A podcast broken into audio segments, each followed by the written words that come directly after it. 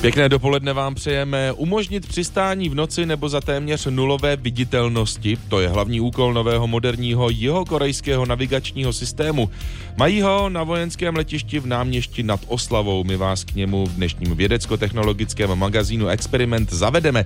Nejprve ale s námi půjdete na borůvky. Napadlo vás někdy, že neomité lesní ovoce může být zdrojem nákazy onemocnění přenášené tasemnicí liščí? Případy ty jsou sice vzácné, v Česku jich ale přibývá přibývá. Už za chvíli vám povíme víc. Přeju vám pěkný den a hezký poslech. V Česku je více případů onemocnění od tasemnice liščí. Nejčastěji se nakazíme konzumací syrového lesního ovoce, které předtím zvíře infikovalo svými výkaly. Za celý loňský rok evidoval státní zdravotní ústav jeden takový případ. Letos jich je zatím šest. Vzácné onemocnění nazvané echinokokóza postihuje játra a může skončit až transplantací. V magazínu Experiment radiožurnálu se teď ale přesvědčíme o tom, že i těžké stavy můžou mít šťastný konec jsem nic nepoznal, no. Jednou jsem měl prostě zimnice, do toho horečky, vyzvracel jsem se. Normální bych řekl, jakoby klasická chřipka na podzim, co jsem vždycky mýval.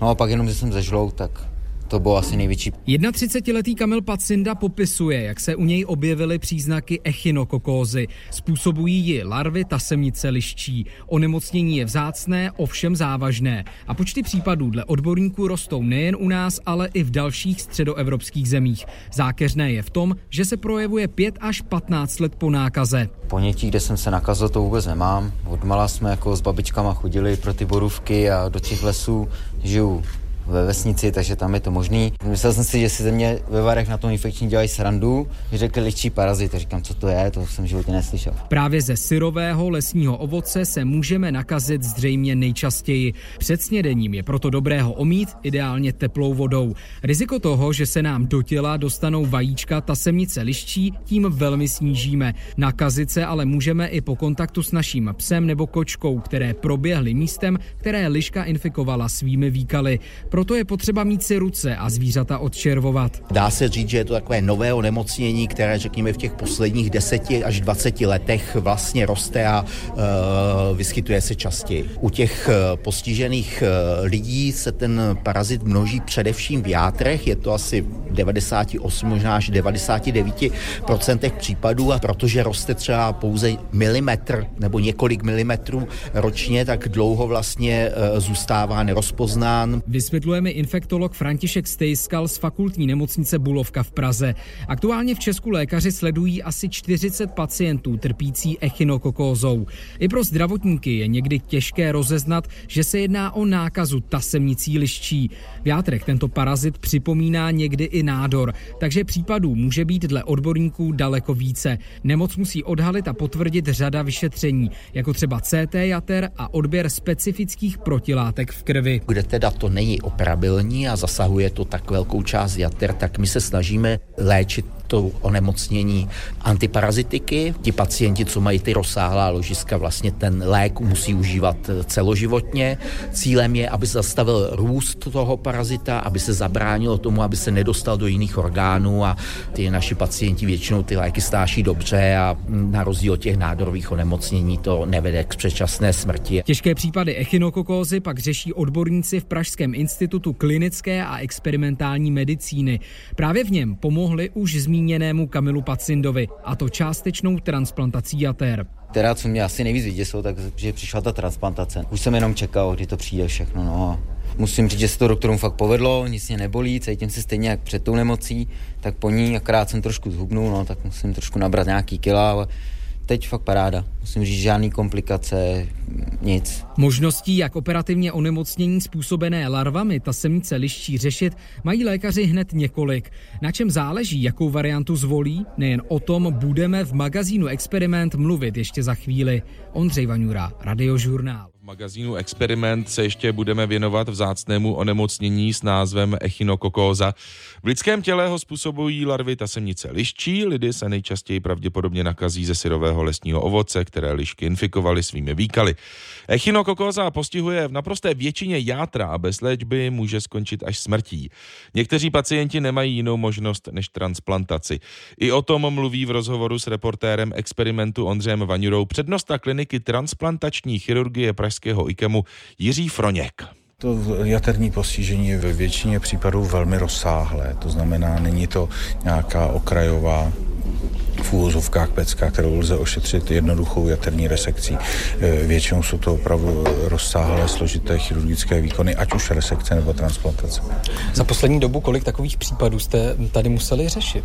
Jsme jich měli kolem deseti za poslední roky. Nepochybně těch pacientů je víc, k nám se dostává část, zejména z Prahy a z částí České republiky. Řada těch pacientů z počátku třeba běhá pod jinou diagnózou, milnou diagnózu nádoru jater a teprve během vyšetření vlastně přijdeme na to, že tím původcem toho takzvaného ložiska v játrech je, je echinokok. My vidíme nádor, který vypadá trochu jako solidní nádor, trochu jako cysta, je v něm trochu tekutiny a těch variant je víc, ale právě jednou z, v rámci té diferenciální diagnostiky, jednou z nich je echinokok. Jak v orgánu působí? Co tam konkrétně tedy dělá? V játrech se usadí a má tendenci se dále množit, byť ten člověk je pro něj vlastně falešný hostitel. To znamená, mm, on nedospěje do toho dospělého jedince. Na druhou stranu v těch játrech zůstává. Lidský organismus proti němu logicky bojuje, jako proti každé jiné infekci, to znamená pozbírá zbraně, bílé krvinky a tak dále, které se pokouší každou tu infekci ať už zlikvidovat, anebo ohraničit. To znamená, o těch zlikvidovaných případech my se nikdy nedozvíme, protože ten člověk v podstatě neonemocněl natolik, aby, aby, aby postoupil jakoukoliv diagnostiku. Ty případy, které se dostávají k nám, jsou právě tam, kde to ten pacient takzvaně ohraničil. Ten nádor má takovou jizevnatou tkání, vytvořenou slupku, někdy poměrně silnou, někdy naopak velmi tenkou, která je následkem toho, že ten organismus bojoval proti tomu infektu. Když se teď podíváme na to, jak konkrétně pak pacientům v IKEMu pomáháte, protože těch způsobů je několik. Závisí na rozsahu toho postižení protože pacient nemůže žít bez jater. Cílem je úplně odstranit tu nemocnou část jater a tam právě záleží na tom, jak je veliká. To znamená, jsou pacienti, kde odstraníme třeba pravý lok jater, ale pokud je levý lok dostatečně veliký, tak ten člověk nepotřebuje transplantaci ani jinou podobnou léčbu. Ve chvíli, kdy část levého loku zbylá malá je nedostatečná, tak můžeme transplantovat například auxiliárně, to znamená, že opět provedeme resekci, odstraníme tu nemocnou část. A k té jeho velmi malé části, která by mu nestačila, mu ještě přidáme transplantát místo toho pravého laloku od zemřelého dárce, ale může to být i od žijícího dárce, abychom překlenuli mm, zhruba půl roku, kdy ta vlastní játra dorostou a tím pádem lze transplantát odstranit. A nebo to postižení je natolik rozsáhlé, že vlastně nelze zachovat ani malou část jater a pak transplantujeme ať už celý emiátry nebo jeho částí, tak jak u jiných diagnóz. Přitom se dá echinokokóze vlastně teoreticky snadno předcházet. Já nejsem infektolog, tak mi to trochu nepřísluší. Na druhou stranu víme, odkud ta infekce přichází, to znamená v Čechách, ve střední Evropě nejčastěji z lesních plodů, nebo prostě třeba pes volně pobíhající v lese ji může přinést na srsti. Ten vektor je nejčastěji asi borůvka snědená v lese, neumytá. Ten parazit nemá rád vyšší teploty a v podstatě na té borůvce mechanicky sedí. To znamená, jeden z mála doporučení, který má jakousi logiku, je ty borůvky opravdu umít proudem vody, ideálně teplé nebo horké vody což myslím, že jich chuť nezmění a není to až tolik práce, aby to lidi neudělali, ale samozřejmě to neznamená, že úplně dokážeme zabránit infekci echinokoka, těch, těch možností přenosu je víc. Ale to riziko tím snížíme. Rozhodně. Dodává pro magazín Experiment přednosta kliniky transplantační chirurgie v Institutu klinické a experimentální medicíny Jiří Froněk. Z Prahy Ondřej Vaňura, Radiožurnál. Webu v dalekohled a snímky z něj dál zaměstnávají vědce po celém světě od 12. července, kdy byly zveřejněny první fotografie vzdálených galaxií a mlhovin, přicházejí další a další data. Na jaké záběry a případné objevy se ještě můžeme těšit, to probereme v experimentu radiožurnálu s Janem Veselým z Hvězdárny a planetária hlavního města Prahy. Dobrý den. Dobrý den. Od těch prvních obrázků, které NASA zveřejnila, se objevily další snímky. Tak co na nich můžeme vidět? Tak především, jak asi všichni posluchači už vědí, na nich můžeme vidět to, co jsme dosud vidět nemohli, protože Webův teleskop je citlivý především na infračervené záření. A pokud jde o ta novější data, která byla zveřejněna, tak se vlastně týkají těch samých objektů nebo oblastí, které byly na těch úplně prvních snímcích, ale jsou tam další podrobnosti. Vidíme tam třeba tu rozloženou informaci, jak ten Webův teleskop v různých částech toho, toho infračerveného záření fotografoval třeba ty galaxie a z toho získáváme další podrobnosti a informace. Musím říct, že naprosto fascinující. Vědci mluví o dalších datech jako právě o fascinujícím pohledu do minulosti vesmíru. Co nejvíce zaujalo vás osobně? No právě ten pohled do hlubin vesmíru jako opravdu ostatně úplně všechny astronomy, eh, protože my tam můžeme vidět, jak se vyvíjely galaxie. Vidíme to díky té gravitační čočce, která nám vlastně pomohla a vidíme vlastně až do vzdálenosti více než 13 eh, miliard světelných roků a eh, je proti těm předchozím datům získaným třeba z Hubbleova kosmického teleskopu nebo z velkých pozemských dalekohledů, je tam najednou mnohem víc podrobností a díky tomu infračervenému záření vlastně dohlédneme dál, což souvisí s fyzikou toho rozpínání vesmíru a s tím, že se nám vlastně ta barva toho světla posouvá. Dovedete si představit budoucnost podobných dalekohledů? Dohlédneme někdy až na počátek vzniku vesmíru? Eh, já si myslím, že si to dnes nedokážeme představit nikdo, ale na tu druhou eh, část otázky odpovím, že určitě dohlédneme. Ono je to tak, že my teď vlastně vyplňujeme mezeru. Opravdu to souvisí s tím, že jak se vesmír rozpíná, tak se barva toho záření posouvá a my teď máme nový kosmický teleskop citlivý na záření, které přichází z té doby, do které jsme doteď vlastně pořádně neviděli, ale zatím je taková opona tvořená s prvním světlem, které procházelo vesmírem a za tuhle my neuvidíme asi nikdy, ale ta opona se vlní. Opr- opravdu doslova je rozvlněná, to je to takzvané mikrovlné záření posadí a astronomové na základě tohohle vlnění se snaží zjistit, co bylo až opravdu úplně na tom počátku a e, tohle opravdu jednou zjistíme. To, to, to je jisté a můžeme se těšit na budoucí generace přístrojů citlivých právě na tyhle druhy záření a na, na tyhle fyzikální jevy, které se tam dějí. Teď aktuálně v dalekohled posílá na Zemi další data z vesmíru. My jsme o tom v experimentu radiožurnálu mluvili s Janem Veselým z Hvězdárny a planetária hlavního města Prahy. Díky za váš čas a pěknou sobotu. Děkuji, hezký den všem. Vojenské letiště v náměstí nad Oslavou má nový navigační systém, který navede letouny na dráhu za téměř každých podmínek. První takový instalovali na tamním letišti v roce 1987. Vysílal na úplně jiných frekvencích, než je dnešní standard a ladit ho museli technici s analogovými osciloskopy. V roce 2000 ho vystřídala na svou dobu velmi pokročilá norská technologie. Ani ta už ale nevyhovuje dnešním nárokům a tento týden si proto vojáci převzali rok budované jihokorejské zařízení. Starší technik Jaroslav Polanský otevírá dveře nenápadného červenobíle pruhovaného kontejnerového domku na konci ranveje letiště v náměstí nad Oslavou. Já vysílám značku, to je kód letiště. Vidíte, já jsem si myslel, že Morzovka to je něco, co už dneska patří do nějaké dětské tábory nebo ke ne, ne, ne, ne, to pořád se funguje. To, to, to, to informaci má, protože letiště má přileděnou takzvanou Morze značku. Je to, uh, my jsme letiště LKNA a máme značku Luna. A on vysílá LA. A vlastně ten pilot ví, že to je ILS k tady tomu letišti. A to zařízení tedy umí co, nebo jaké informace poskytne tomu pilotovi? Dvě základní věci. Kurzový a sestupový úhel.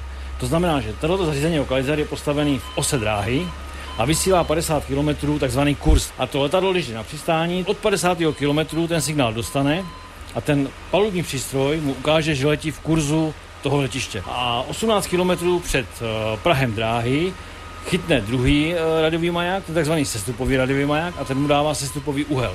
A pomocí těchto dvou signálů má takzvaný kříž, na tom podle toho kříže on vlastně dolítne až k bodu do sedu, to znamená až na dráhu a přistane. Ať jsou světelné podmínky jakékoliv. Ty zařízení jsou převážně pro nepříznivé počasí, protože když je pěkně, a, e, tak piloti e, tomu stačí jenom rádio. Tu se podívá z okýnka, je jasno a přistane, že jo.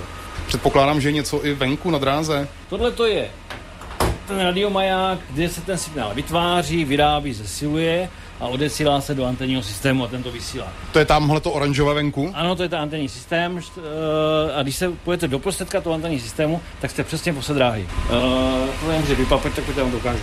No, takže tady přesně v půlce. Takže tady, kdybychom si stoupli proti té... Tak, proti té skříni, tak tady vidíte, když se podíváte, tady to světlo, to je takzvaná, to je takzvaná osa dráhy, toto. Navigační zařízení tu budovala specializovaná firma skoro rok a občas se to dotýkalo i letového provozu, jak mi řekl velitel zdejší vojenské základny generál Rudolf Straka. My jsme museli v určitých fázích eh, provoz zastavovat, ale pozitivně bylo, že se dalo vždycky domluvit takhle, tak podle našich eh, potřeb, tak aby nás to neomezovalo. Moderní navigace stála asi 40 milionů korun a náměště první z vojenských letišť, které se jí dočkalo. Následovat by měly i všechna ostatní. Ještě letos Čáslav a Pardubice a v příštím roce Kbely. Milan Soldán, Radiožurnál. Před více než dvěma miliony let pomohlo dinosaurům přežít krizi peří. Tvrdí to autoři nové studie z Kolumbijské univerzity a Čínské akademie věd. Díky události, která pro jiné znamenala konec světa, se předchůdci dnešních ptáků mohli stát dominantním druhem na Zemi. S autorem studie a uznávaným paleontologem Paulem Olsenem mluvil exkluzivně reportér experimentu Jan Žižka. Dinosauři vládli světu po 135 milionů let. My lidé jsme pro srovnání na Zemi zatím jen asi 200 tisíc let. Jaká událost dala na konci období triasu dinosaurům příležitost ovládnout svět na tak dlouhou dobu? Bylo to masové vymírání na souši i v oceánech. Myslíme si, že ho způsobila erupce gigantické středoatlantské magmatické provincie, velké jako třetina povrchu měsíce. Sopky vypustily do atmosféry množství už tak hojně přítomného oxidu uhličitého. Ten způsobil vymírání v oceánech. Myslíme si, že se zároveň extrémně ochladila pevnina. Krátké zimy pak vyhladili zvířata citlivá na chlad. Dinosauři ale nevymřeli. Řekl jste, že váš výzkum vyvrací stereotypní představy představy, podle kterých dinosauři byli ještěry žijícími v pralesech, jak bychom si místo toho měli dinosaury představovat? Dinosauři měli od jak živa tepelnou izolaci. Vlastně jsme se v nich úplně spletli. Tahle stvoření nebyla přizpůsobena k životu v teplém prostředí, ale ke chladu, tak jako ptáci. Co nového jsme se tedy dozvěděli díky vašemu výzkumu o tom, že dinosauři peří měli, přeci víme od 90. let? Dosud jsme nevěděli, že dinosauři žili v mrazivých podmínkách. Vědci sice našli dinosauří fosílie v polárních oblastech, ale milně si mysleli, že se do nich dinosauři přesunuli při oteplování. Teď je to vůbec poprvé, co jsme našli důkazy o tom, že dinosauři museli být schopni přežít mrazy. Přišli jste na to díky expedici do Číny, kde jste v bývalém jezeře místo starého bahna, které na dně jezer bývá, našli hrubou suť. Malé kameny se tam nemohly dostat jinak, než že zamrzly v ledu, dopluli do středu jezera a pak klesly ke dnu. Kamínky jste našli v oblasti, o které jste věděli, že v ní žili dinosauři. Došlo vám hned, že to jsou důkazy o mrazivém klimatu, které před dvěma sty miliony let i díky peří dinosauři přežili. V první den příjezdu do džungarské pánve jsem vzal do ruky kámen a hned mi začalo vrtat hlavou, co to je. Zpočátku jsme na to vůbec nemohli přijít a tři hodiny jsme se na místě nálezu dohadovali. Byl to velký rébus, ale nakonec jsme se shodli na tom, že co pozorujeme, je výsledek sezónního naplavování suti v jezerním ledu. To, co se teď děje, působí skoro jako paleontologická revoluce. Jaké je být její součástí? Je neuvěřitelně vzrušující pracovat v mém oboru v období, které je jednoznačně zlatým věkem výzkumu o dinosaurech. Rozumíme jim tak jako nikdy předtím. V roce 1996 v Číně nalezli kostru Sinosauropteryxe. Jeho tělo vůbec nebylo přizpůsobené letu, ale vyrůstalo z něj peří připomínající srst. Takže starší teorie, že dinosauři měli peří dlouho předtím, než někteří z nich začali létat, byly správné. Pozorovat tyhle nové objevy bylo strhující. Náš nový výzkum z Číny navíc ukazuje, že teplé peří bylo klíčové pro dinosauří budoucnost ve chvíli, kdy ve stejném období mrazy vyhladili konkurenty dinosaurů v tropických oblastech, kteří ke chladu přizpůsobeni nebyli. 135 milionů let poté dopadl do dnešního Mexického zálivu velký meteorit. Tuhle změnu klimatu už ale dinosauři nepřežili. Tehdy kvůli nedostatku světla pravděpodobně na několik měsíců až let přestali fotosyntetizovat rostliny a v podstatě všechna velká pozemská zvířata vymřela. Byli jsme to my savci, kdo dostal příležitost na čas zvládnout na Zemi. Myslíte si, že změny klimatu, které doprovázely obě katastrofy, pro nás dnes mohou být varováním? Zdá se mi, že jsme hodně sebevědomí, když svou existenci nazýváme dominancí na Zemi ve chvíli, kdy je dnes naživu dvojnásobně víc druhů dinosaurů než savců. Ptáci, kteří jsou přítomnými potomky dinosaurů, jsou totiž stále rozmanitější než savci a dokonce se jim pořád daří lépe v chladných podmínkách. Je ale důležité se dinosaury zabývat, protože žili v prostředí s vysokým obsahem oxidu uhličitého, do kterého jednoznačně míříme i teď kvůli spalování fosilních paliv. Klima se v Triasu měnilo tam a zpátky a životu to moc neprospívalo. Oceány byly kyselější a teplejší a klesala v nich koncentrace kyslíku. Na moři tedy způsobilo vymírání něco jiného než mrazy na souši. Vysvětluje pro magazín experiment Paul Olsen z Kolumbijské univerzity. Podle něhož se i kvůli různým dopadům klimatické změny na odlišná prostředí dá jen těžko předpovědět, co přesně lidské vypouštění skleníkových plynů způsobí v budoucnosti. Právě tahle část dinosauřího příběhu by podle amerického vědce měla být pro lidstvo tím největším varováním. Jan Žižka, Radiožurnál.